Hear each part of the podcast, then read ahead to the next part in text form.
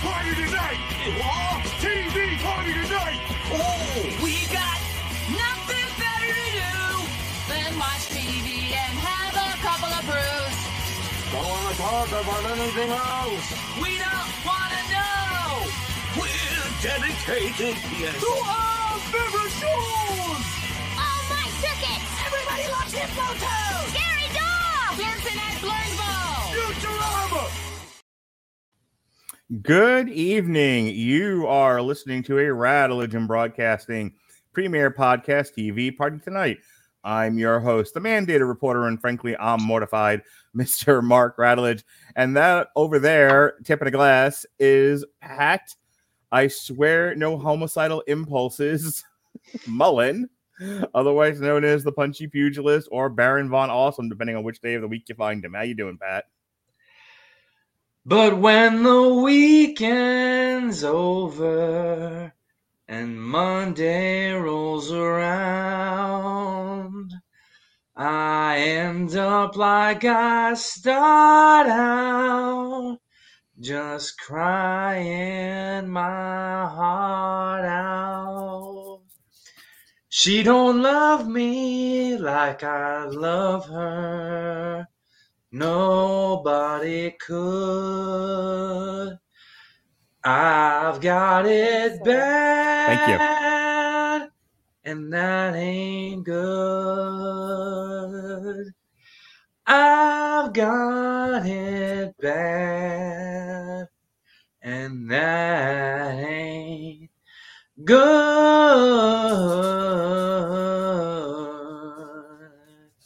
I didn't want to interrupt your singing, but that my I just had my wife bring me an all uh, an alcoholic beverage. So, cheers. Cheers to you, my friend. And I feel like that song was fitting for this uh, podcast. It is. Um, Thank you, Tobias Beecher, for the inspiration. yeah, uh, Pat, we're here to discuss you tonight. That's our favorite. That tonight is our favorite show.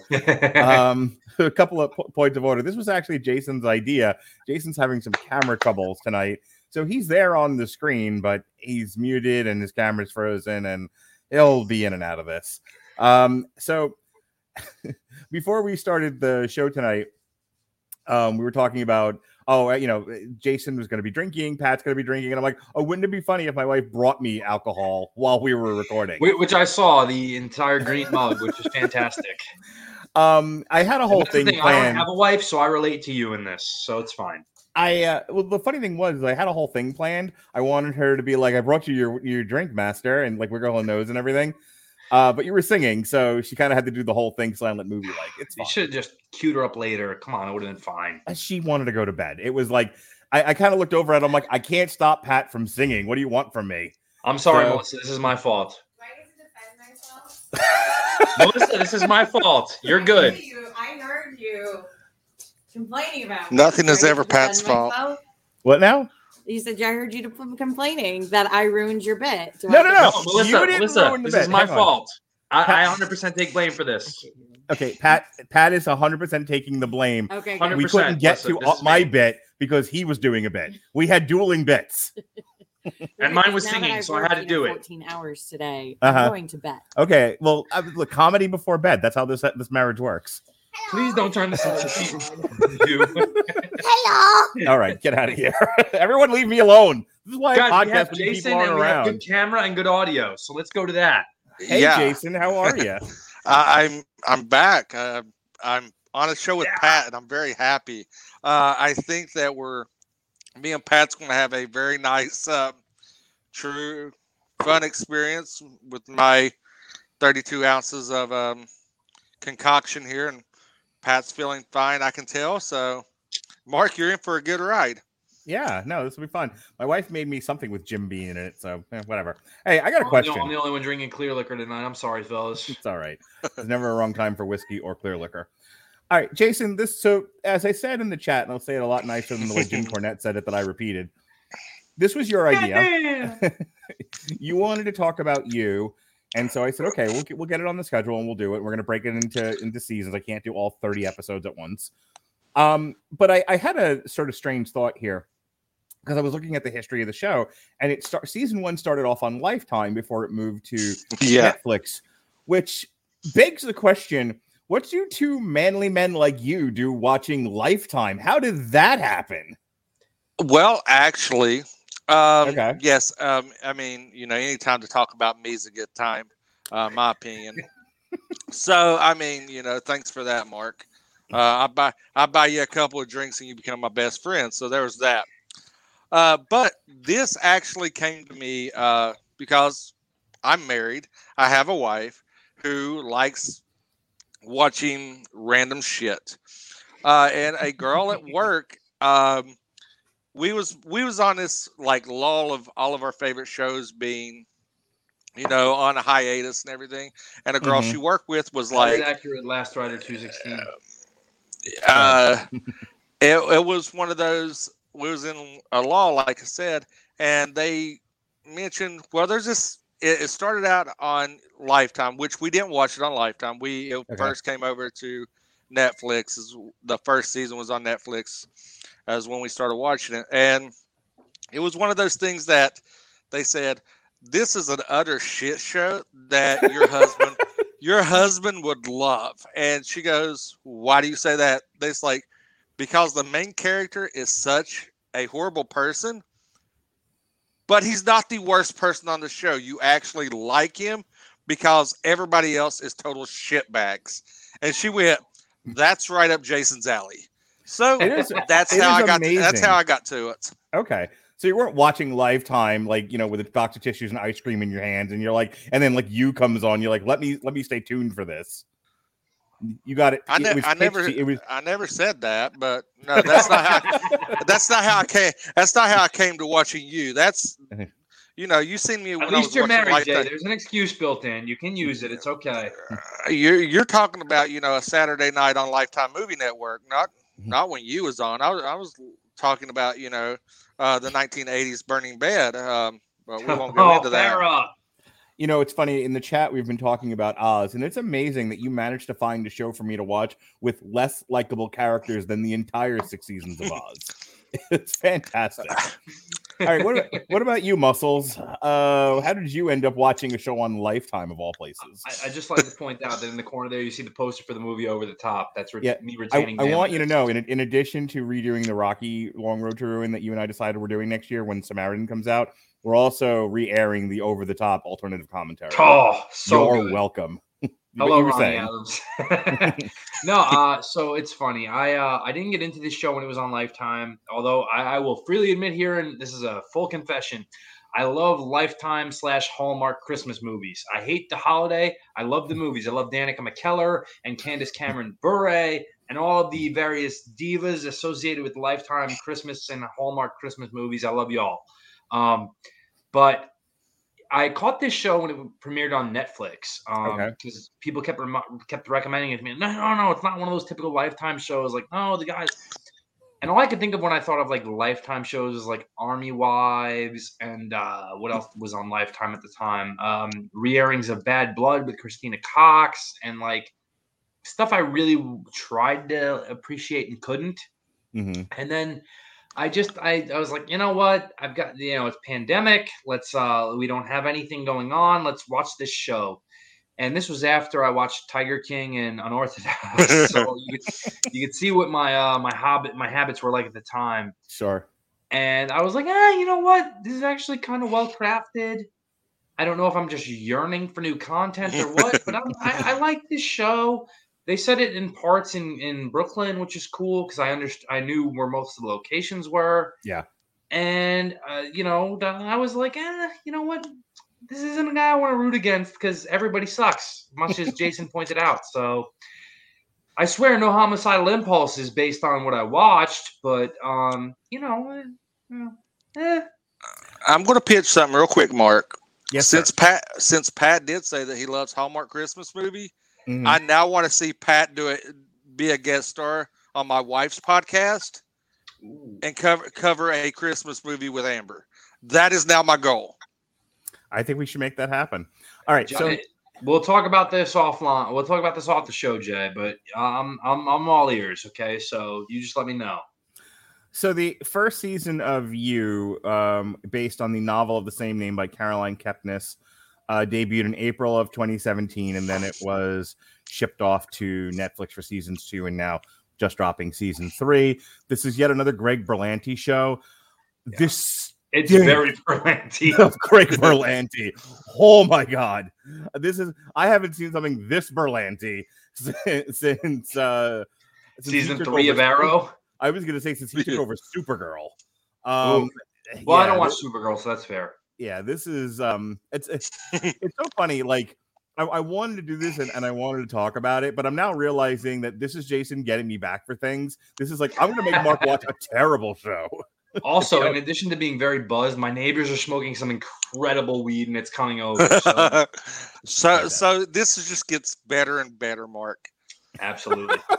Mm. disaster. All right. So, Jason, um, you said, hey, let's not do the usual TV party tonight structure, which is we go episode by episode. Let's kind of go back to the way I used to do it, which is to sort of go through the cast and you know talk Love about generally what happens instead of breaking it down episode by episode. So, this is not a hard show to understand. A really, really smart guy in a bookstore falls in love with a really, really shitty girl in the bookstore, and he Facebook stalks her for a while, figures out based on her social media um, what she's all about, does the math on her, and then proceeds to inject himself into her life and one by one start eliminating obstacles, toxic people, etc. in her life. When you initially pitched this to me, you were like, "Oh, it's about a serial killer." And when he's sitting there struggling over killing the first guy, I was like, he's not a serial killer. He's turning into one, but like he's he didn't start off that way, which leads to the second thing that happens in this series, uh, which which bears some conversation. It is implied he killed his last girlfriend until dun dun dun. Spoilers: she shows up in the in you know in the le- final minutes of the final episode of Yeah. season one. So I- I the- always- what the fuck. I thought of uh, if you guys have ever seen True Romance by Tony Scott, I always think of James Gandolfini's uh, speech that he gives to Pierce Arquette, where he's like, you know, the first one, the first one's hard. You know, I threw up on the first one. You believe that? the second one, though, it's it's still hard, but it, it's it's the, like diluted, you know. And that's kind of what we see. Uh, you know, our, our our pal Joe Goldberg going through a little bit during this uh, first season. Mhm. Now I'm going to point this out. Now the only likable characters on this show, like the redeemable one, is the guy he works with in the store, Yeah, Paco, Sure. yeah. Oh, Paco. and, yeah. and, and and the friend that's the the the ra- the quote unquote racist friend that that Peach uh outs for Annika. yeah uh, but I that's didn't the even only think she's three likable, but go on. that- well compared to the rest of the people those three people are the only is the people least the least problematic thing we have. It's fine. well Blythe wa- wasn't that bad I they they set her up to be Blythe? be somebody yeah Now She by was- Blythe, you mean Brian? no oh yeah um Because her Adam's apple is bigger than mine. Yeah. She wasn't that bad but the way they introduced her you thought that it was going to be like she was going to be this like beck 2.0 that you know and then she just like fizzles out and she becomes you know beck's publicist. And you're like what the fuck? But this show okay everybody we'll get to this early, uh, later but Yeah. Why just, is just take the ball everybody's- and run with it? There's, there's no formal Why- structure at this point. Yeah, why is everybody's least favorite character Peach? I, I'm just going to I'm going to be start there. Ample reason for that, but we'll go.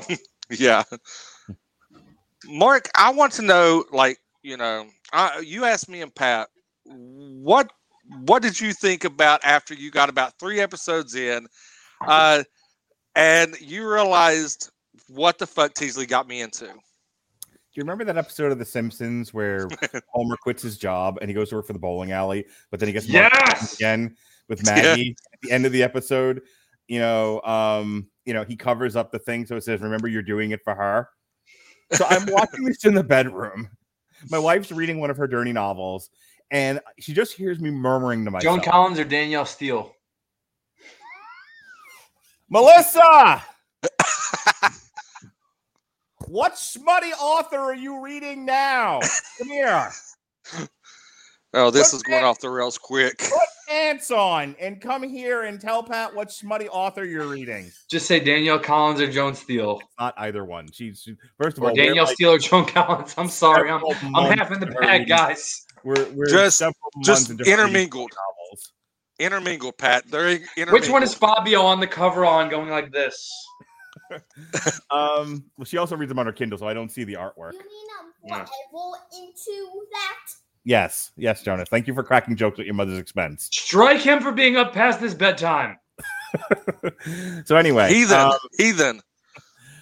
Well, oh, so what? So uh, yeah, I'm seeing. She's just I'm mumbling to myself, and she's like, "What are you mumbling about? What are you? What's going on over there?" And I'm like, "Fucking hate Teasley. I hate Teasley. I don't want to watch this. This is the stupidest show. Oh my god, why am I being made to? I I watch peak television. I watch Watchmen and The Wire. Wait, and- Melissa's there. Yeah, hang on here. Just take the earphones. Melissa, Yes. Are you reading Danielle Steel or Joan Collins? Neither. I'm reading somebody named Samantha Cole.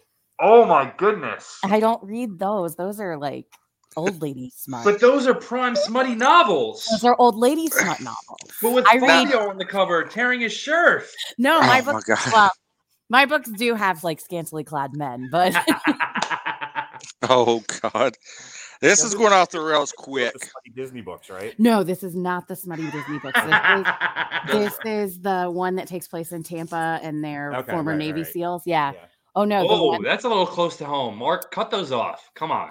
Yeah, no, but the good ones there are. There's some really good ones where they took Disney villains and um, like really well-known Disney characters and turned them into BDSM club members. So I basically, they took almost world they building. they took that what i- what is that Disney show that and they just turned it up to like eleven and smut.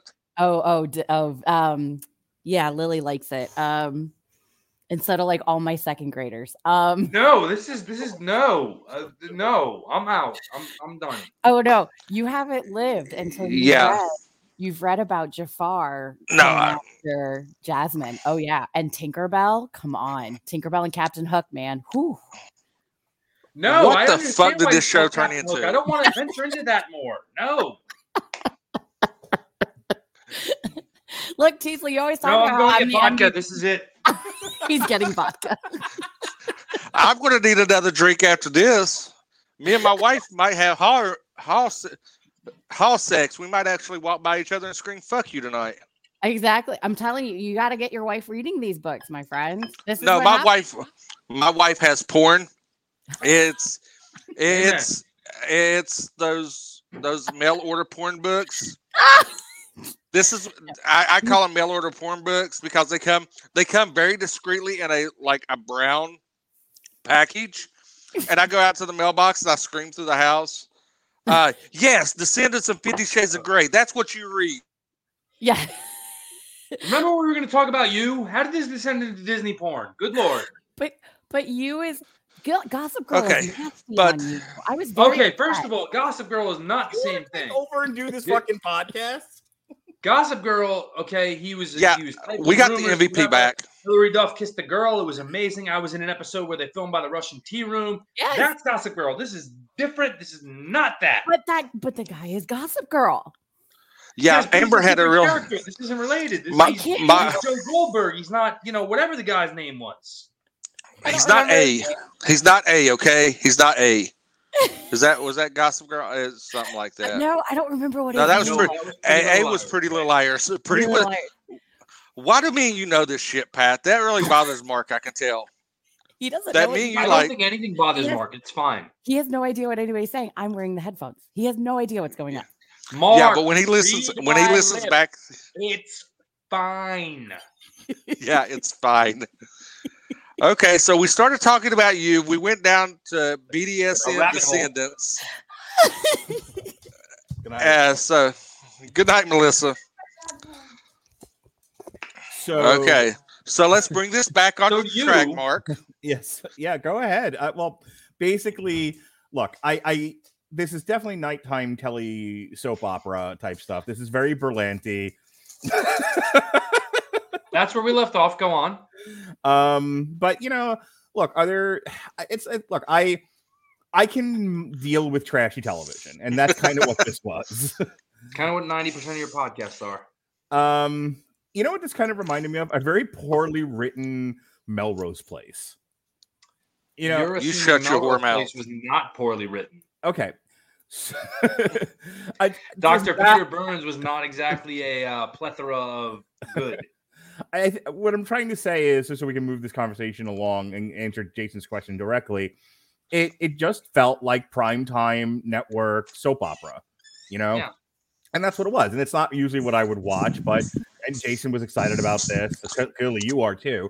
So I was like, I as I told Alexis earlier today, when people are excited about stuff, then that gets me excited to talk about it, even if it's not particularly in my wheelhouse. All right, so let's talk about Joe Goldberg for a little bit. Um, Can we please? Yes. So I guess my first thing about him, and you guys can kind of weigh in on this. We'll just kind of go around around. Um, it's a bit of a slow go at first because, and I talked about this uh, the other night actually about how much I really, really hate. I was, I was talking about this with Gavin. I, I hate the new the television trope now of playing of watching someone play with their cell phone or I thought she seeing were gonna say, I thought you was gonna say play with themselves, and I was like, no, "What kind of TV fine. are you watching, Mark?" No, that's oh, that's TV. fine. Um, That's solid TV. Well, yeah, she does yeah. use the pillow a lot. I no, just like the whole idea of like watching someone mess with their cell phone or seeing what's on the cell phone or the or the tablet on the screen. And so much of the first episode is him just googling and going on Facebook and doing like work.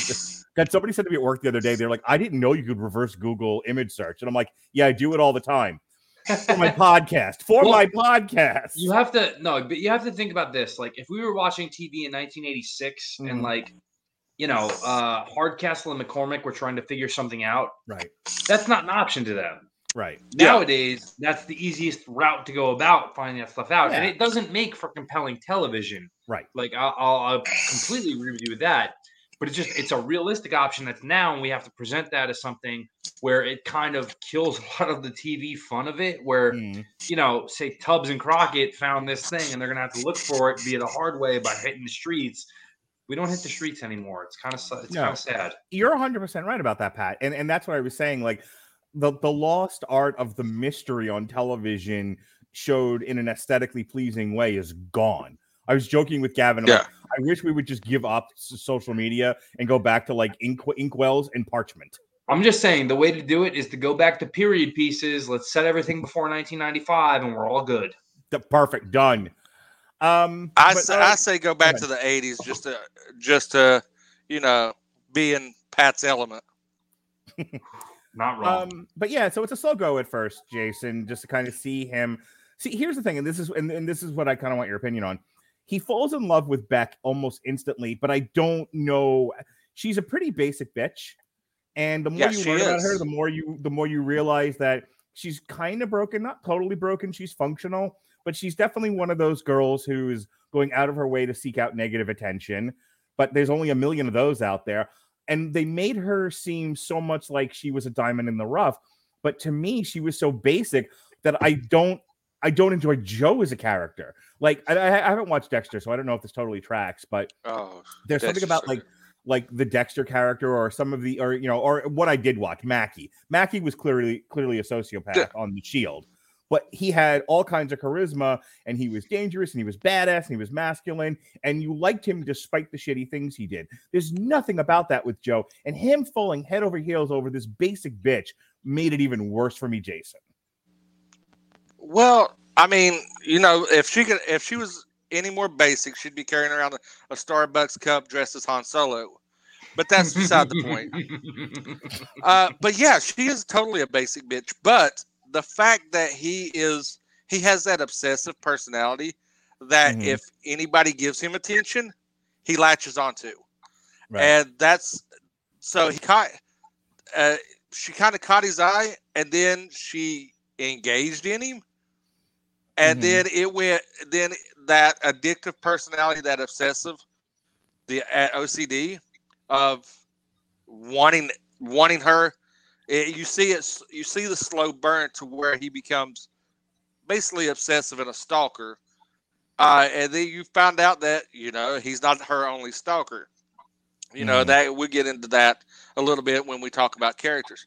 But this is, you know, in the first three episodes, you're like, okay, you know, he's jerking off outside of her window while old lady comes out and catches a cab. You're like, okay, and some of the shit is just so unrealistic, like, you know, just Wait, Blending what? in. Unrealistic? blending in by just wearing a hat. Um, yeah, and, and, I'm gonna- you know, I'm gonna you tell you guys, the okay. I, I live in Brooklyn where like this is supposed to take place at certain points in Greenpoint. There's a million motherfuckers with hats and a fucking generic jacket with no logo. Okay. Th- You're, you're gonna fucking What about- see everybody who does that shit. And again, as Robert Winfrey points out, what about public masturbation in New York is unrealistic? Well, y'all didn't walk by my apartment building this morning if you think that's not a real thing. Just saying. Oh God, Pat. but uh, And I live in a nice neighborhood. You don't you live in Park oh, Slope? Yes, exactly, Yeah, you live with the you live with the Jews. Like they, they're well, there's no, Mark, it's- Mark, you can't It's say the, Jew. the hipsters and the the old money. Mark, you can't say Jew. Mark's a Jew. He can say Jew. It's fine. was like, but I can't what they are. Jew, I didn't say can't say dirty Jew. Jews. I just said Jews. Um, the, the Jewish people, many of them live in Park Out of this shit show.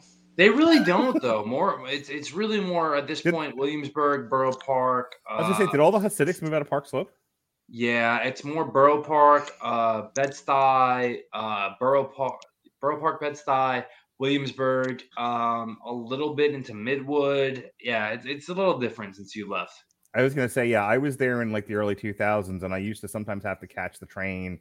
Um, oh gosh, what is the train station in Brooklyn? Um, the big one, not obviously not Penn Station. Atlantic that's Avenue? Manhattan. Yeah, yeah, I used to have to catch that, and I and I would have to walk through Park Slope, and it was just nothing but Hasidic Jews, and you know, and and and the and the lost tribes of Israel, which were my favorite. no, so in, in Kensington we had the Lions of Judah, which was fantastic. But Oh go yes. on.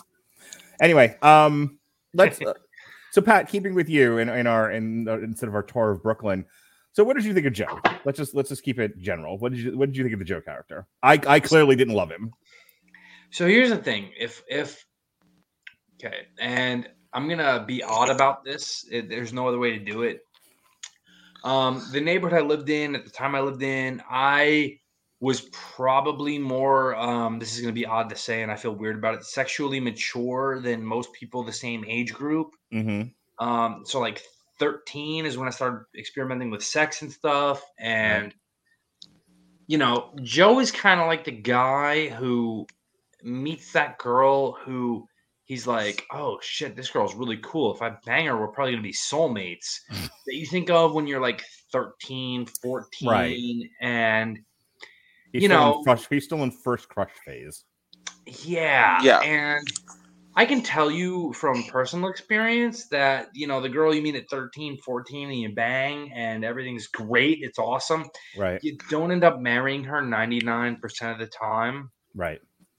So that's kind of where he is emotionally. Mm-hmm. He's very emotionally stunted versus uh, everything else. Like intellectually, he's fine. He's read a ton of books, which is great. He he works his job and does all the things you're supposed to do as an adult.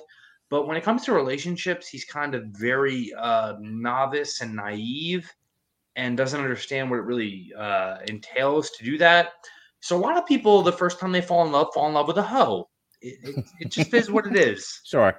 you know, usually the first, you know, thing you catch is a hoe and you you hit the hoe and uh, you're like, oh my god, this is, this is well, crabs come in certain The, aspects. the nice thing about dating a whore is that when you have a deep need for attention, you know, what we learned over the course of season one is Joe was abused and neglected. Um, comes Yeah. from foster care. His parents were an issue. Was raised by the bookstore guy who locked him, you know, in a, in a, in a clear closet. Mooney. Yeah, so he clearly Mooney. has he has some personality disorder issues. He's got some, you know, he's got some mental health issues going on, which rear themselves throughout it. But I, I think one of the things that was I'm going to use the word triggering, just for lack of a better word, triggering for me about Joe is I know so many guys like him. You know, they they fall head over heel heels for a girl who's not worth it. And then like the first episode, he's saying things like, you know, I'll do the cooking and the cleaning because you're a slob, and it's you just want to punch him in the dick. You know, like Yeah. look, I, I will say he's a married man, you have to help out around the house if you you know you just do unless you have the wife that will do everything. But even then ends badly. You know, you do have to do stuff. But like the I will do everything for you so that you can sit on a throne and write. And I'm just like right in the dick, pal. Did well, yeah, I mean, I see the fully agree. Mhm. Yeah. Did you guys ever see the movie Mad Love with Chris O'Donnell and Drew Barrymore? Uh, it's been a long ass time since I've seen it.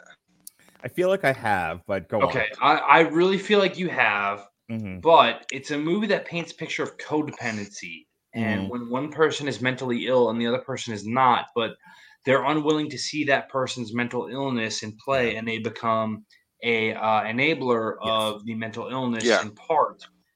And that's kind of Joe's entire mentality is that I'm so desperate to fall in love that Mhm. I'm going to just enable the behavior of whoever I fall in love with, regardless of the situation. Ah, you you shit on the floor, I'm going to clean it up. Uh, you leave ink all over this, I'm going to clean it up. Well, not Don't only worry. just clean it up, but it's like, well, it's clear you have to shit on the floor. This is how you express yourself. It's like, like Yeah. the worst parent, you know, enabling a child. Like, like you not only do you allow it to happen, you make excuses rationalizing it. When it's like, no, no, no, no, no, you have to call that kind of behavior out. I know, Jason, you're like fighting to get in here. Go ahead. Yeah, and uh, another thing about Joe is he he went why he's doing his quote unquote research. He's seeing all of her um all of the negative qualities of her and Mhm. taking those and exploiting them.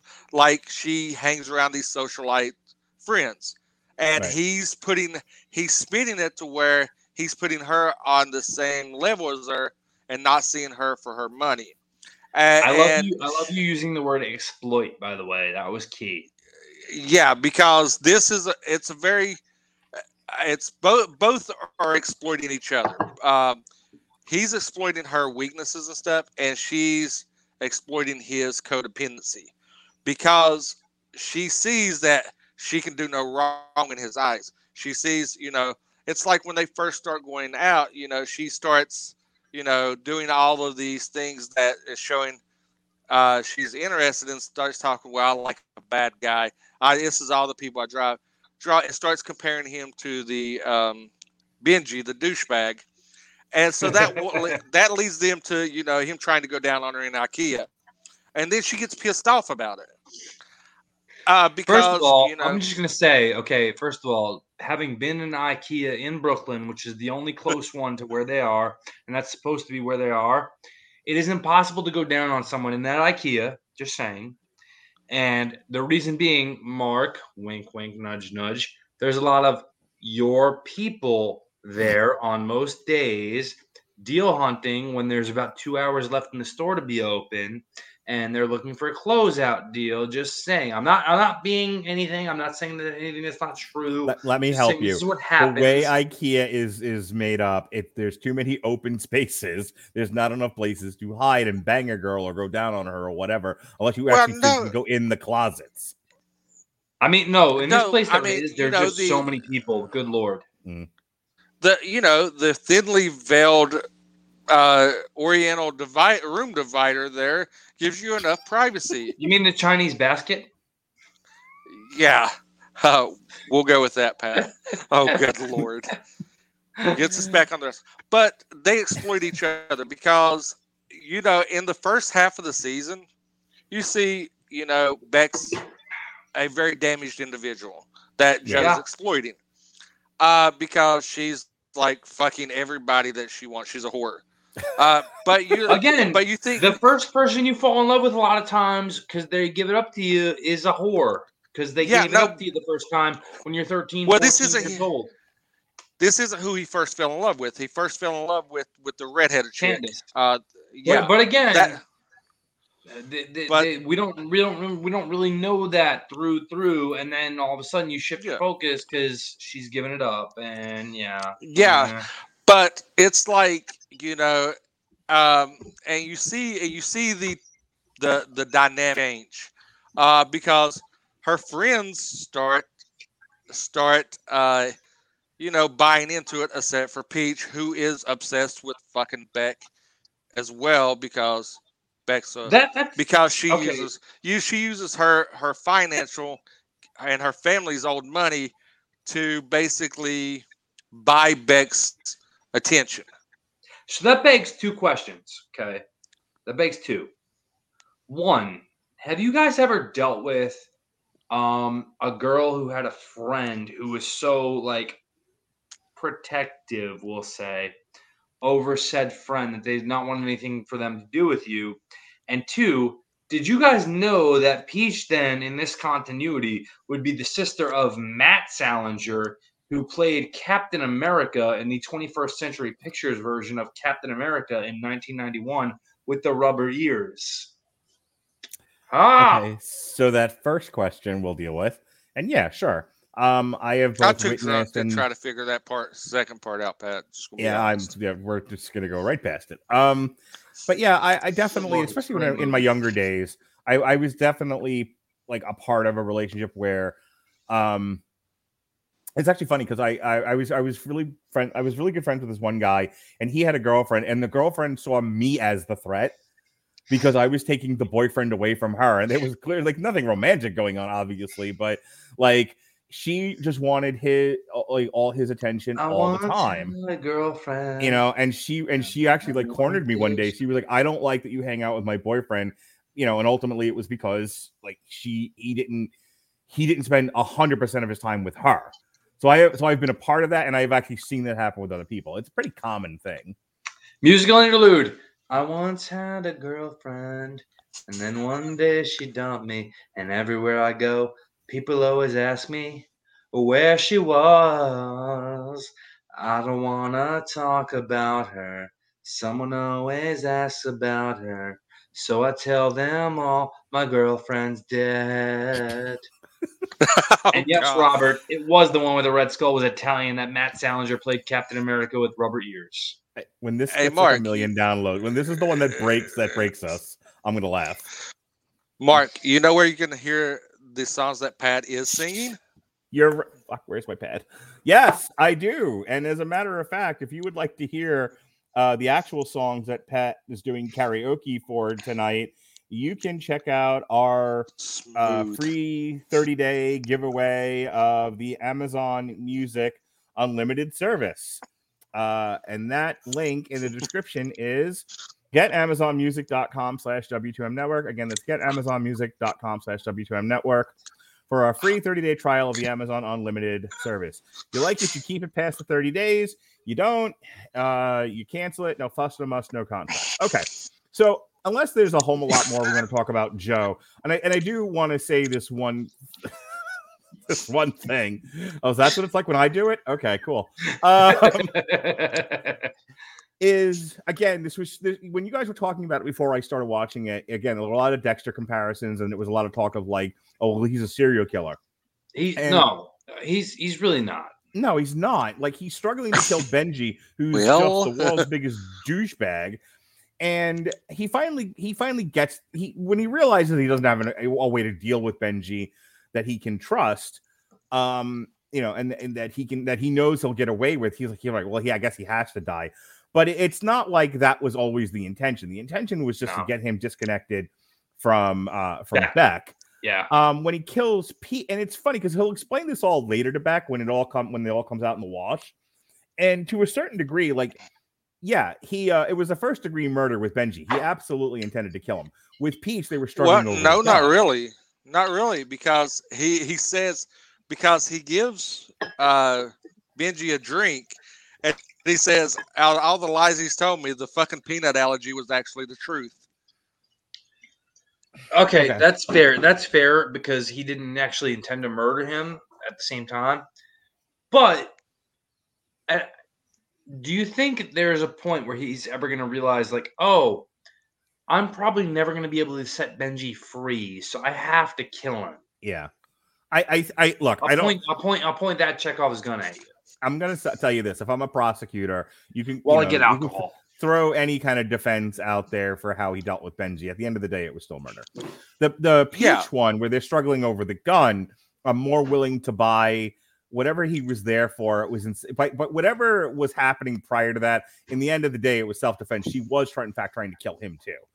Um, I forget how they deal with the abusive uh, neighbor boyfriend. Was it, um, is it Paco that kills him and then he just covers it up? No, he, tells kills him. Yeah, yeah, he, He covers it up. He cover kills it him. up, but he kills him. Yeah, he yeah he kills him and tells Paco to cover it up because what Okay. happens is he starts being abusive again, and he Mhm. uh, I think if I remember correctly, he chases Paco out to the garden, and go, uh, Paco's running because Paco hits him with a bat, and Paco Right. takes off running, and they go out, and Joe shows up behind him and stabs him with I think it's a screwdriver in the throat. Yeah. Yeah, Uh, and then okay. And puts him in again, the Daniel of car. Cosgrove has never played a likable character in his career. He played uh in Van Wilder, he played the guy that nobody liked. He played in 90210, he was Brandon Walsh's replacement. And it's like, who's gonna fucking like a replacement for Brandon Walsh? Guy's the heart and soul of the show. So fuck this guy. We don't Yeah. like him. So I, That's- I, I s- I s- if the if the hook of this show is that he's a sociopath, I was it kind of loses me almost from the start because he's such he's hemming and hawing over killing Benji, and then everything else is either in self defense or in the midst of like Well, let's know- let's go to the Peach murder then. Yeah. And let's talk about Peach a little bit as a character because I feel like Go ahead. Yeah, okay. yeah. Let's Um, move on to Sa- Peach. Yeah, Peach Peach Salinger is probably the number three character in the show in the first season, behind obviously Joe Goldberg and Guinevere Beck. Peach is Beck's best friend. We'll put that in air quotes for those of you guys listening via audio. Um, she's very self-serving. She constantly manipulates Beck into situations that are favorable to her, where Right. she can Beck's her pet. What's that? Yeah, Beck's Beck, Beck's the pet. mean girl. Beck, Oh, is it- Beck is Regina George. I was it, Be- yeah, Be- Beck is Beck is Peach's pet. Yeah, she really Yeah. she really is. And Peach Peach kind of gets off on just being able to control Beck and mm. manipulate her and do whatever she wants with her. And this is seen probably most at at point when Peach uh, grabs a literary agent for Beck, Mhm. who is an aspiring writer, and tells the agent, "Oh, her stuff is, eh, she needs work, but just meet with her; it'll be fine." To set up this meeting for Peach, and Peach is like, "Oh my God, you're having me meet with this guy who's representing this writer and this writer. This is incredible. You're my friend. You're not going to set me up for failure." And the guy winds up being a douchebag, has no in- intention of repping her, doesn't care about her writing, thinks it's mediocre, and tries to just bang her in a limo. And Like Joe is Like you meanwhile do. cool- What's up, Jay? I said, like you both. do. I said we both said like you do because who because who doesn't who doesn't want to bang a girl in a limo? Okay, we'll go on. Oh bullshit! Did you not go to prom? Yeah, don't even start that, Pat Mullen. okay, I've watched King of New York a few times. Um, so so again, he Joe is basically trying to protect her again to try to make him seem more sympathetic. He's been telling her like, "Hey, she's not out for your best interest. She's telling this guy this for this," and Peach is like, "No, you know, I'm telling you this for this." Pete, so Beck meets with the literary agent. He's just trying to fuck her in a, a limo because she's, you know, a seven out of ten, and why not? And uh, sure enough, this happens, and Beck is hurt and is all about, you know, my God, Joe tried to tell me this, you didn't lie, blah blah blah.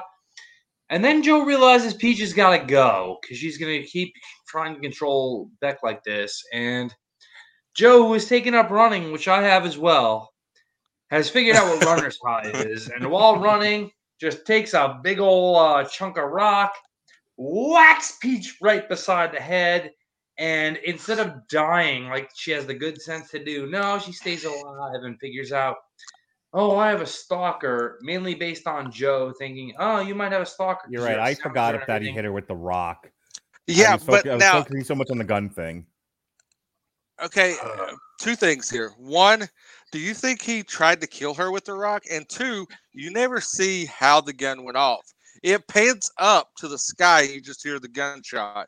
So you don't know if it was self defense or not. He could have got the gun and just fucking executed her.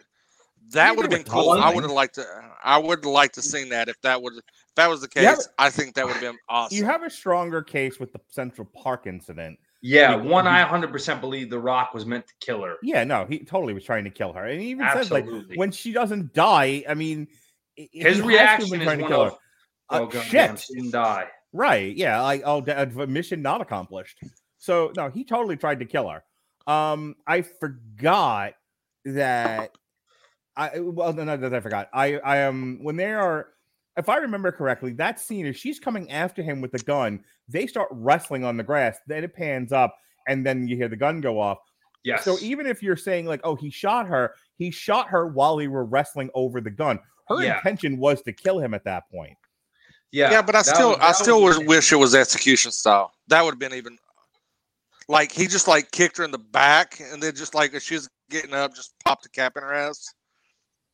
Hey, Dad, remember when you Tom had you in a headlock and you kicked him in the back and screamed, "I'm a hemophiliac"? yeah. You teach me how to do that? Yeah. and No, you we have, and we have listen, Robert. if there's a lot, if there's a live gun in play, you do what you got to do. Okay. Especially if you're Alec Baldwin. I've only had that happen to me once, and fortunately, there was not a homicide in play. There was a maneuver the gun away, get it away, and fucking fight till the cops came. And I was not charged on anything, thank God, because well, we understand that you're not Alec getting Baldwin. the gun and and fucking firing it off, which we didn't do. So let's never do that again in, in my lifetime because that happened. And I can tell you from being in that situation, you're pissing your pants like a motherfucker. Okay. Um. All right. Look, we got we got to move on, we we really haven't. We've talked about her relation in relation to Joe. We just talked about her in relation to Peach. We have not actually talked about Guinevere Beck at all. And I'll tell you, I here's the thing with her. I don't think she's the worst woman ever. On the Adrian scale, she's kind of a five. Um. I would agree with that. You know, she. Yeah, I can see that. You can't win. Shut up.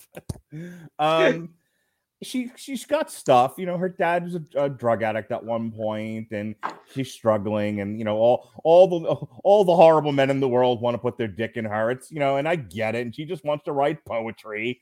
I understand her angst, um, and her shitty decision making. God, Pat. I, I, uh, I put I, it in just saying.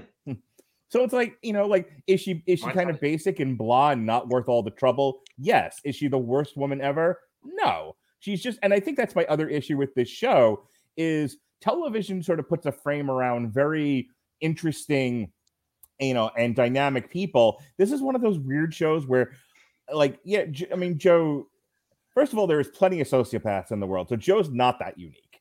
And then you have her and she's every girl I've ever met ever that I didn't marry. So wait, wait, wait, wait, wait. Well, Wait. uh, We're- we're Go ahead, going with- Jason. Go ahead, Jason. Joe is not the unique Uh, one. She, she's not the unique one. It's just these this shit happens all the time. That's, what, that's what I'm like. Yeah. I'm like So watching the show, and it's like whores, I'm watching the show and show. they meet in the middle somewhere. I'm just watching the show, and I'm just like, oh, that's another day in the life of shitty white people. I mean, you're not wrong. why they So- why they got to be white? That's racist. Because they are. are white. Why they This is how white people do 'Cause they- things. Because Yeah, white this is a people would white- do shit like that. First of is But all, a- yeah, I'm a I white mean- white people person. show. No, first of all, I'm a white person in this age range who lives in Brooklyn. There's a lot of fucking really slutty whores out there, and there's a lot of and there's a lot of fucking dudes who you see in these bars. You're like, oh, that's a fucking serial killer. That's a fucking serial. that dude's a American serial Psycho, Well, this American guy- Psycho, American Psycho. Hold on, this this is coming. This is from the coming from the guy whose biggest compliment today was, "You just got out too, huh?" Uh, so you know, I, I, would I worry. Jacked. No, I'm just saying I can respect you know Pat Pat's commentary on this being you know you could see people like this because there's people out there like this, but There Beck really is the- are. like like we like like we discussed earlier. Beck is the most basic bitch. Uh, basically, it's cut paste, basic bitch. Uh, if you gave her a pair of Uggs and a Starbucks cup for the thing, you'd hit you check all the bingo Okay, cards. but but but what we haven't checked about the most basic bitch is Doctor Nikki. Well, I was getting to that. I was getting to that. Yeah. Okay. You know, you you you can't you can't blame her. I mean, I'll give her a solid pass. Every word fucking Dr. Jesse. said could make you laugh. He'd talk forever. If Yeah, the I mean, you know, she gets- you, fill your heart with joy. He'd talk forever. Yeah, so I mean, you know, he gets she gets a pass. I mean, you know, if if No. my wife fucked John Stamos, I mean, I'd be okay with it. I'd I'd let her the have a pass. Okay, I was gonna say, is that the hall pass? that's one of the hall passes. Which her hall pass is actually Blake Lively, and I fully understand. And that will go into a whole nother conversation about Ryan Reynolds that I'm not ready to have on this com- on this podcast right now. But you're ready to have it Uh, about John Stamos. That's fine. But anyway, uh, yeah, the camo yoga pants. Uh, I have but a pair of those, Robert. back to Don't hate. This, I, I've got the TikTok yoga pants that make my ass look good. But anyway, uh, TikTok Exactly, made me buy it. TikTok made me Yeah. buy. it, Go ahead, you Jason. know. You have. I, I got Shut two. up, Pat. Let I- Jason talk. For God's sake. I got I got two bulldogs that are wrestling over a fine ham back there. But anyway, um but anyway, yeah, I'm I'm a, I'm a little drunk. Uh, but anyway, you know, Prost. Beck is Beck is probably the most horrific person of this because she is so codependent and the world has to revolve around me and it has to be about me, me, me. You just want to make her choke on a dick and just just shut the fuck up.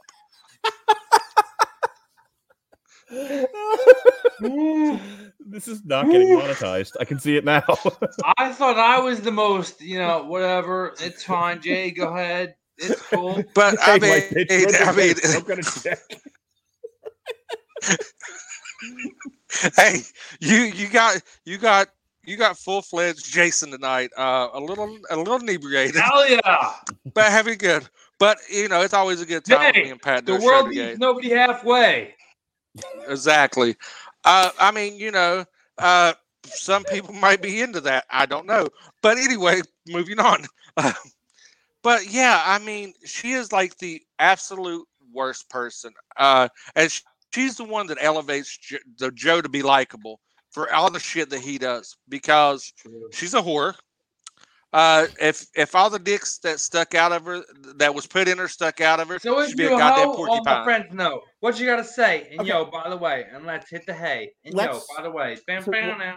Since we're almost at an of the hour, let's let's talk ya. about this. The conclusion of the show is he puts her in the glass cabinet and he uh, tries to win her over. She ends up manipulating him and playing on his sympathies, and she escapes only to only to get killed by Joe off camera. yeah, um, she's a fucking skank. So my After- to you guys, But what's important about this is why she's in Yeah. there.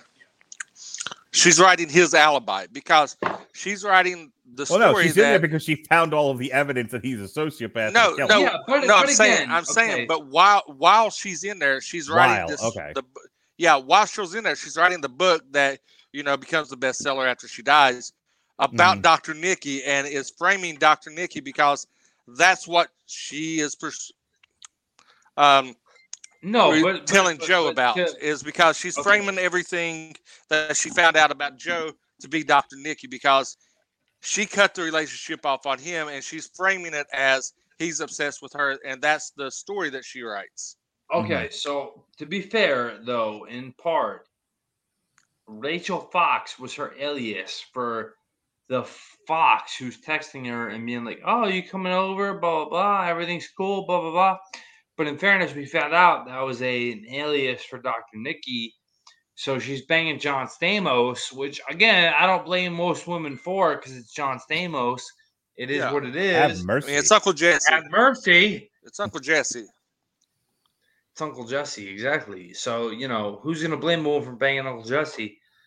But at the same time, she's doing it, and Joe's like, oh, no, fuck this. Like, no, we we can't have this because I'm in true love with you, and you're banging Uncle Jesse, and my, you know, whatever is not in line, and I'm going to kill you. I'm going to kill Uncle Jesse.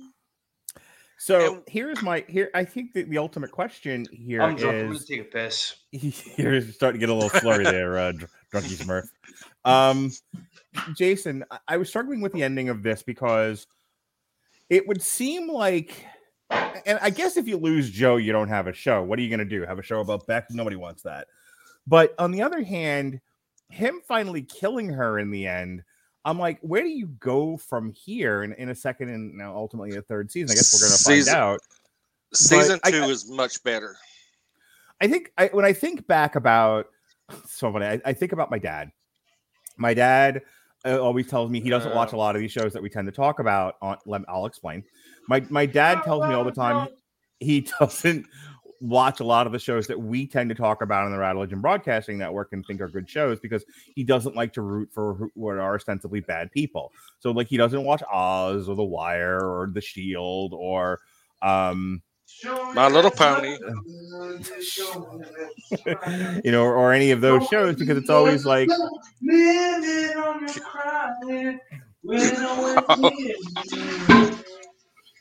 The best oh is ready to begin. As long as we As long got, as we got each other. we got the world spinning right in our hands, baby, you and me. We gotta be oh. the luckiest dreamers ever been dreaming. As long as we keep on vodka, we can take Oh, God anything that comes our way. Baby Jeremy Miller. Baby, you all the time. We got each other sharing the Cameron and love. Sharing can't the no more. I Cameron and love. have you heard the Hey, Mark, story where Pa- Just where so you Pat know, yeah you, you want to know how Beck wrote her? her? You, you, you want to know how Beck wrote her, wrote her novel so elegantly? how Uh, was that? oh how he, she used Grammarly Yeah. fucking lost Jason.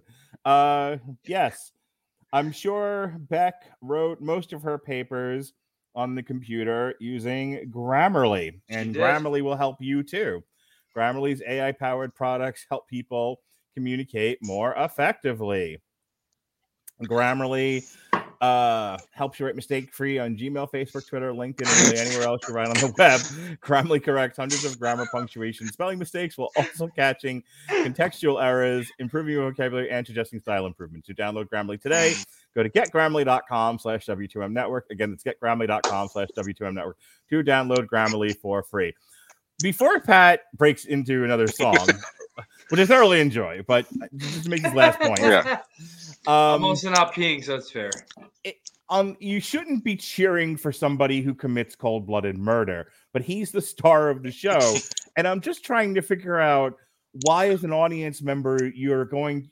You cheer for Vic Mackey because he takes the he takes the gangs off the street. Yes, He's he using brutal methods to eliminate Okay. crime, and if he steals a little extra, you know, Armenian drug money for himself, who's to say he hasn't earned it? Nobody You cheer, cares. hang on, Right. cheer for McNulty because he's a, at the at the end of the day, he's trying to solve murders in one of the worst murder capitals in the United States, Bmore, where we aim to hit a you know what. You know, MLK so Boulevard, what's up? so my point is like all of these people that we like in these shows, you know, you have a reason to cheer for them despite their less than stellar ways. I don't have a reason to cheer for Joe, and when he kills Beck and you know, and Beck dies, I'm like, okay, the, the, the bad guy got he's the bad guy of the show. He got away with it, and there's nothing about him that's likable. Go ahead, Pat. Okay, so here here's the thing with Joe, right? Does anybody doubt? Okay, I'm gonna enlist you two as my volunteers because we don't have anybody else except for commentary, which includes Robert Winfrey. Does anybody doubt that Joe actually loves Beck? No, I I, think think, he he's does, but- Well, no, I think he does love Beck, but who's to say love's not insane or informed by insanity? So Mark says yes. Jay, you say I say no. I think it's just an infatuation. I think okay. So we got one yay and one nay, right? Mhm. Okay. So let's go with yay, right? Okay. This this whore who bangs Dr. Nikki, bangs all these bangs Benji, That bangs dudes, right?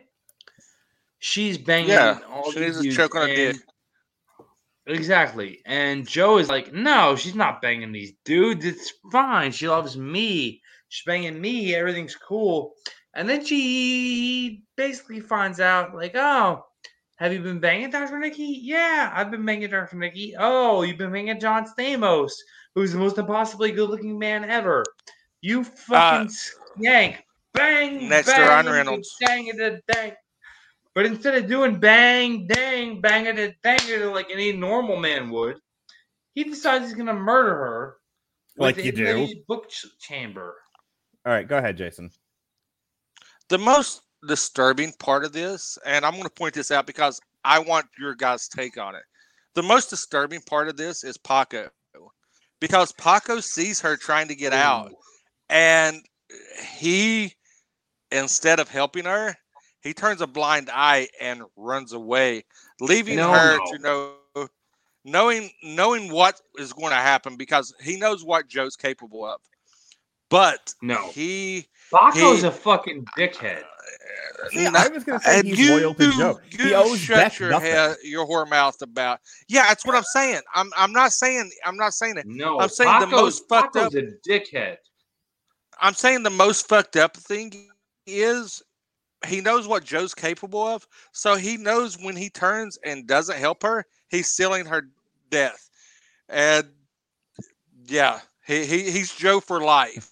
He's also But a child, and cognitive dissonance is real. All he's thinking Okay, is, I don't want to get involved here Again, because Joe well- just got me out of a jam. Go ahead, Pat. maybe maybe maybe I can be of use in this because I was a child who was in uh, uh let's say an You want somebody- relationship with a parent. You, All right, you left Pat- somebody Pat's- to die. Pat's sharing with the group. Let's go. Okay. Okay, so so again, I point to over the top right there. Just saying. Your father arm wrestled for custody of you. Yes. my, if my dad would have arm wrestled custody, would have lost. Just saying. So did you turn? did you flip the? My dad was a Did you flip the switch? bitch. Um, Did no, flip but the switch? just saying. Okay. So Paco, who I think is the one character that everybody in this show can sympathize with, right? Yes. Because True. he's a child in an abused home with a mother who continually puts up Who's a whore. boyfriend because of his job standing and whatever. Okay. So again, my you know, my parents split in 95, whatever. My mom did a bunch of losers in 96. There was a dude who named Bill, okay, who was the longest standing of the losers. And he would bring me wires and stuff to like like play with my RC cars and stuff. And this fucking guy like would bring, oh yeah, you can rewire it and make it faster or whatever. But this fucking asshole still lived with his mom. So what the fuck? Who gives a shit? He's a fucking loser trying to date my mom, and that's all I saw. So I was like, fuck this guy. So eventually, like, you know, as you do with people who are trying to date your parents, you fucking X them out and be like, nah, fuck you, get your asshole. So Paco, to an extent, he like he realizes like he realizes that you know Joe is not trying to date Claudia. He's not trying to be his dad, whatever. But Joe is actually trying to be there for him as a person who understands what he's kind of understands what he's going through. And Paco, like going through with the murderous impulses and stuff, I was almost kind of hoping Joe would turn him into an apprentice because there's quite frankly too many people. There's not enough people who understand how murder can be a good thing, and Paco could have been one of them. And Joe just blows the opportunity. That was almost It's bourbon shame. out Yes. the so so so now it's time for Jason to share with the class. Okay, go ahead, Jason. This is a safe space, public on the internet. We don't have space safe, god damn it. Shut up, drunky Smurf. Go ahead, Jason. Uh, It's me. so so so ahead. Jason see this share with the class. tattoo on my goddamn arm. I'm handy, goddamn. All right, so let, let's. I, I relate to Paco uh, simply because I grew up in a domestic violence uh, household. Um, my Mm. real dad committed suicide when I was three years old. My mother, the person I thought as you know the father figure in my life for you know my formative developmental years, was very drunk and abusive. Uh, that kind of um, that led to my sophomore year of high school, me getting woke up due to a drunk driving incident that killed the person that I thought uh, viewed as a stepfather, and one of their friends and my mother went to jail. Uh, not many people know this. I mean, a lot of you guys close to me this know that, you know, this past January I lost my mother uh, unexpectedly, and the guy that she was married to uh, for the past 21 years, who was technically my stepfather, was very abusive as well. Not not only physically but mentally, to the point where me and my mother didn't have a the best of relationships. She had to sneak and call me, and I'll be honest with you, uh, there was not a day that go by when I found out that he had a death uh, health problems. I didn't wish that he would go ahead and die so my mom could find peace. Ironically, my mother and him passed on the same day within eight hours of each other. So I know the abusive relationship and someone staying with somebody because they don't feel that they're good enough for anyone else and they can't find happiness outside of themselves. So I can relate to that. I see myself in Paco a lot. So that's why I wanted to ask you guys uh, the instance where Paco turns because in Joe's mind, he sees Paco that as the kid that he was when Mooney took him in, as that father figure not so much the the quote unquote pseudo father, but the male figure that is guiding his life and shaping him to be a formidable adult and showing him right, right from wrong, which Joe's idea of right from wrong is completely fucked up. But anyway, uh, but that's the relationship that I seen that Joe took with Paco was the same relationship he and Mooney had, except without the abuse. Uh, because Joe knows what that abuse done to him. So Joe was kind of nurturing, more nurturing to Paco than Mooney was to him.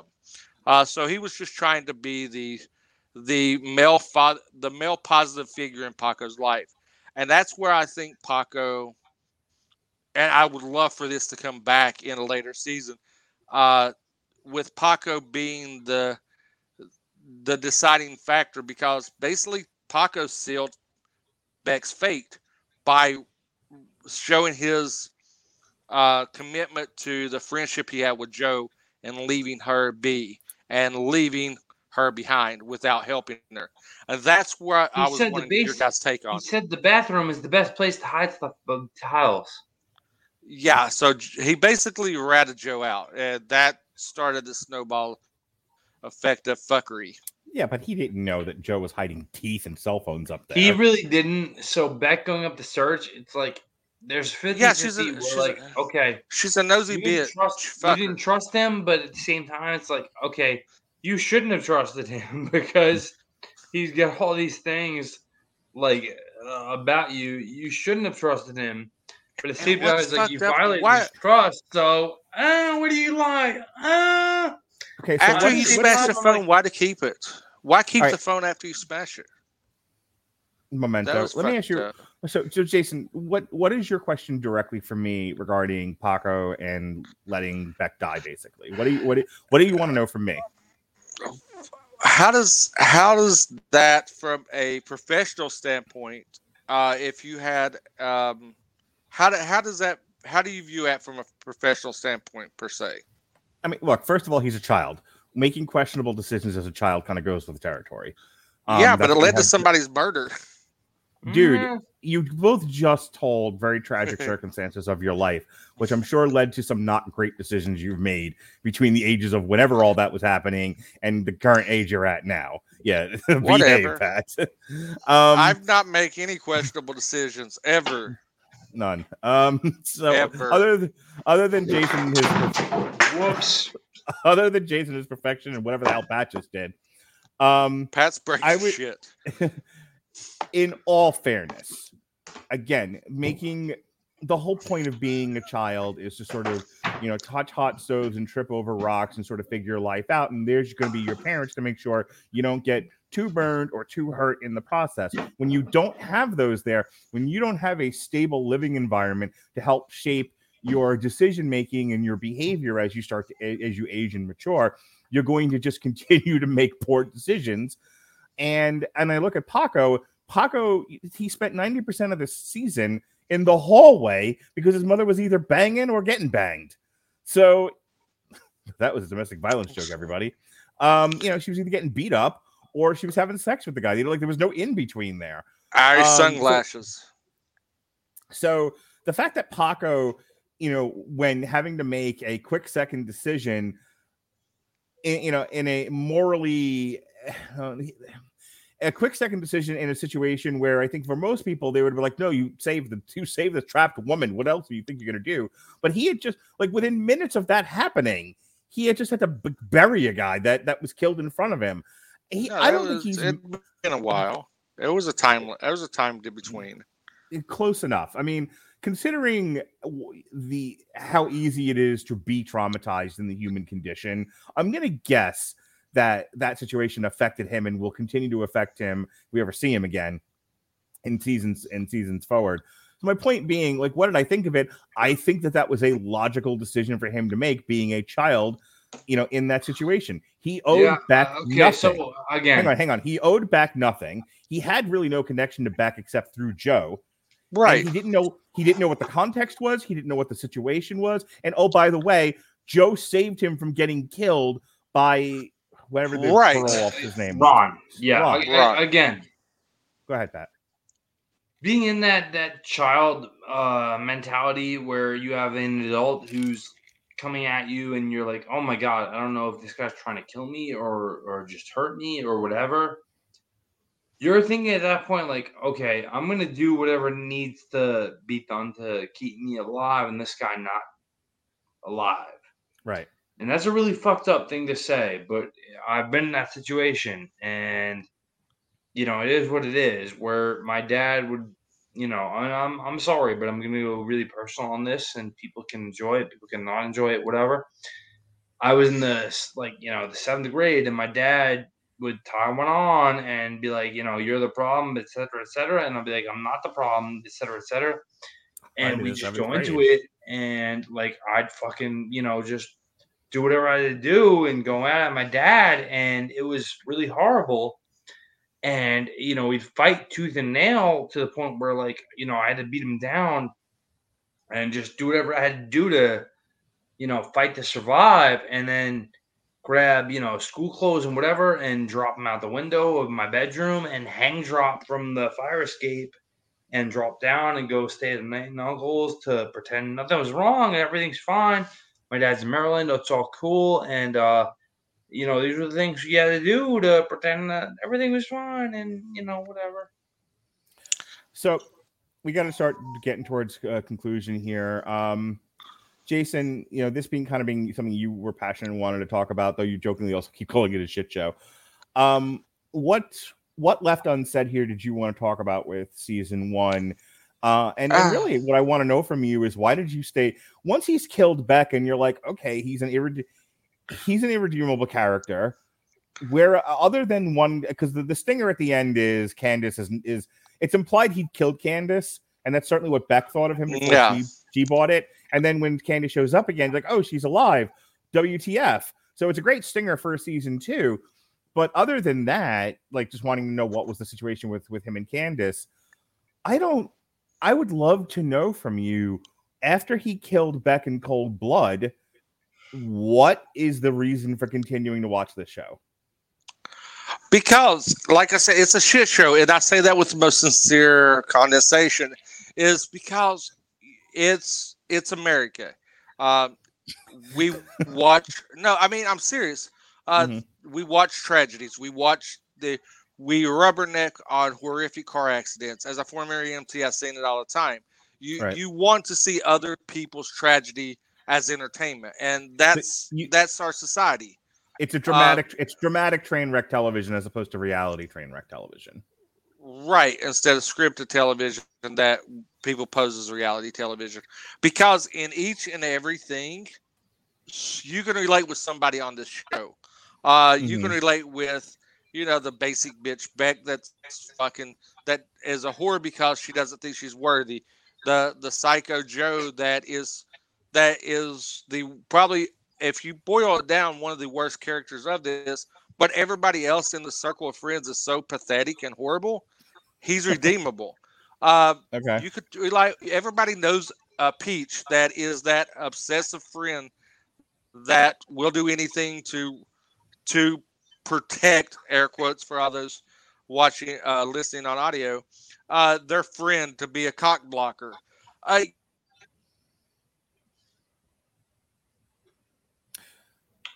Jason froze again. Pat, you want to weigh in here? Yeah, so Pe- Peach again, you know, we, we didn't talk about entirely about her, but okay. Sorry. Go ahead, Jason. Jay, go ahead. Yeah, I mean, I froze. I, I froze up. So, Pat shared, we related with Paco. There was a character that everybody you can relate on some level with everybody in this show, and that is the train wreck that we find of entertainment as a society now, because we have we all know that instant gratification Mhm. uh, through social media. I mean, hell, we're doing a podcast on it. Um, and we, you know, we all want that that quote unquote love and validation from our peers and the people around us and strangers. Uh, and that's the what's wrong with us because we carry uh, strangers' validation more than what we uh, consider our close friends and our inner circle's validation. And I'll end with that. I just want Robert Winfrey's validation. I'll never get it, but that's all I want in this world. I have my wife. Everybody I wants. have. I have. everybody wants Robert's validation I because I he have is the the love. supreme. I, I was gonna say I have the love of my wife and children. That's old hat. What I want that I don't have is Robert Winfrey's validation, but I'm never gonna get it, and that is that is my trouble. That is my quandary. Pat, I'll let you have the final word on on this show. I, I will say this to you, Jason. I'm anxious to watch season two. When we get to it at the end of November, I, I will. Now that I know what I'm in for, I. I yes, Pat, you are invited back. You are invited back, Pat. Wow. um i'm i'm i'm I, i'm excited to see what happens with season two so i won't quite be as like why why why with this. At least at least No, now i you know what i'm in for. But that's it. That's all i have to really say about this is like this was a rough go at first. I kind of got into it. I was more curious as to like Se- why oh. you guys watch this. And now that now that we've had that discussion i can kind of just lay back and go okay let's see what happens next. Pat i'll give you the final word and we'll get out of here So the first six episodes a little bit tough to get through. I'm not gonna lie to you. The Yeah. second six episodes like really really fun, but at the same time, it's one of those things that it's it's really geared. And I'm not gonna lie, like it's really geared toward lowly men who don't understand women, and oh it's a show Think- for neckbeards okay i get it, it it really is a show for neckbeards, and uh, it's one of those things where it's like, uh, you know, uh, let's reach out to these poor bastards. and Saying hi to Sa- saying hi to Phoenix. hi, Phoenix. ray phoenix No, the city, Phoenix, Oh. Arizona. okay So it is Uh, what it is, and that's that's where we're at. And I enjoy the narrative, but in the second season, I really don't. Third season, it picks back up, but uh, I have not. I have not seen the third season yet. I, I, I'm holding out for my rewatch of season two to, to we dive into the third season. All right, folks, that is our drunken review of uh, drunken. How who's dare drunk? you? Yeah, who's of drunk? you, season one, which you can now watch on Netflix. We dropped a shit ton of content, j- not just today, but this entire week. Um, from the top, we had our re-airs of Paranormal Activity: Long Road to Ruin, parts one and two, which covered movies one through four. Um, myself and Ronnie Adams. No, yes, Ronnie Adams. At, some, No, at some yes. point, we reviewed. at some point, we reviewed the last duel. I don't remember when. Yeah, that's it. It was Sunday. Um, myself and Chris Bailey reviewed Crown Jewel. Uh, we are getting the band back together for Survivor Series. So if you've been missing, you've been missing Mr. Chris Sheehan on 605. Uh, he will be back with us on Survivor Series. I'm relegating Harry to covering independent shows. Anyway, Ooh. wow. Ooh. he knows he knows what's up um but uh speaking of independent myself and sean comer reviewed donnie darko for its 20th anniversary that was fun jesse started his uh six part run of rise of the midnight suns he's been dropping one show a day leading up to halloween uh, myself, David Wright, and Robert Winfrey reviewed Dune 2021 Part One. Um, Wednesday, myself, Jesse Starcher, and Robert Cooper reviewed the new self-titled Halloween that dropped in June. Um, last uh, yesterday, we re-aired our split seven inch of Jem and the Holograms, and Paranormal Activity: The Ghost Dimension. It's a really fun show. I re- re-listening to it. We had a good time with that, despite its weird content. Um, Gavin came on to discuss Ted Lasso. Earlier today, myself and Alexis Hana did a triple uh, feature. It was Scooby Doo meets Courage, Straight Out of Nowhere, Muppets Haunted Mansion, and My Little Pony: The Next Generation. Tomorrow, speaking of Jesse and Alexis, I'm not even on camera. I don't know what you're doing. Um, they are hosting a tripped up trivia focusing on horror movies just in time for Halloween. So that'll be fun. Jay, are you on that? No, I'm not. I wasn't even invited. So What? pisses me off. And uh, and then in the evening time, once the UFC wraps up, myself and Robert Winfrey will be doing a alternative commentary for Jose Zepeda versus Josue Vargas on ESPN Plus. Yay! Boxing alternative commentary, my favorite thing. And then on Halloween, we've got a whole bunch of shit dropping. We've got uh, Jesse once again, Jesse and Alexis. Um, Power Rangers on a Nightmare on Elm Street, their crossover nobody wanted, but got anyway. Uh, we are re-airing our Trick or Treat reanimated review, um, which was a covers album by Italian progressive metal band Trick or Treat. We have the final part of Rise of the Midnight Suns, and just put on the calendar because it was announced today. Limp Bizkit is dropping. Limp Bizkit is dropping a Nobody new cares. album on fuck off on Halloween called something like "We Still Stink or something like that. Come here. Here, I want to plug this this right now, for- and I want you to be on camera when we do. We're also doing a Nightmare Before Christmas show. Yep, we're no, that's not what I want to talk about though. We on Halloween. Jonas, my- don't do it. Jonas, don't do it. he can't hear you. Um, myself and my children are doing an alternative commentary for a Nightmare Before Christmas, but that's not all. For um, the Great American Teaching, my son is making me come in to talk about podcasting, and so to demonstrate what podcasts for the children, we were going to be reviewing the HBO Max three-part miniseries Aquaman, King of Atlantis. How do you feel about that?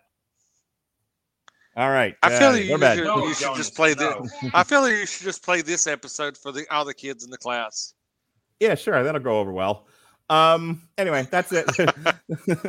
so we're gonna be reviewing the new Limp Bizkit album Halloween night. Um, and then that's it. Then we're into November. Next week, um, Eternals comes out. We'll re- be reviewing that. Then Ghostbusters, we'll be reviewing that. And a whole bunch of other mixed up messes. Um no, but it'll be the Good most accurate Be well, thing be to them safe, all and day. behave. Yes, what he said. Uh, well, no, wait, we. oh, there goes Wow. Pat. Okay, hey, Go ahead. Pat just left us. Go Pat, ahead and do Pat, is- uh, Pat has has tapped out for the night. Pat has left the building. All right, so uh, you, uh, and I, it's, I always love recording with Pat. So um, anytime when Pat said that he wanted to jump on, I was I was thrilled and exacerbated. Uh, and I didn't say masturbated; I said exacerbated. uh Uh-huh. maybe I did masturbate because Pat was on here, but that's a whole different story. But anyway, um, uh, you can find me on the Second and Short podcast. We drop uh, daily TikToks. Ty is knocking it out of the park with those. Um, you can find us on all of your podcasting platforms: TikTok, Instagram, Facebook, uh, and you know uh, where we do YouTube. Uh, I'm not as inebriated on those shows because Ty makes sure that I'm Hey. coherent. Uh, unlike Mark. you. Well, that's I pay with love. I pay with Uh, that that's that's pay, that's beside the point. You pay with hugs. Um, but you can catch me back here. Um, I think my next appearance is the 28th uh, when we're doing season two uh, of you, uh, which I am really thrilled for you to see because it it definitely is an improvement over season one. It's more yeah. of a psychological thing, I think. Uh, and that's why I wanted you to do this is from uh, from the professional standpoint because to see how all the um, the quirks and the mental issues that these people have.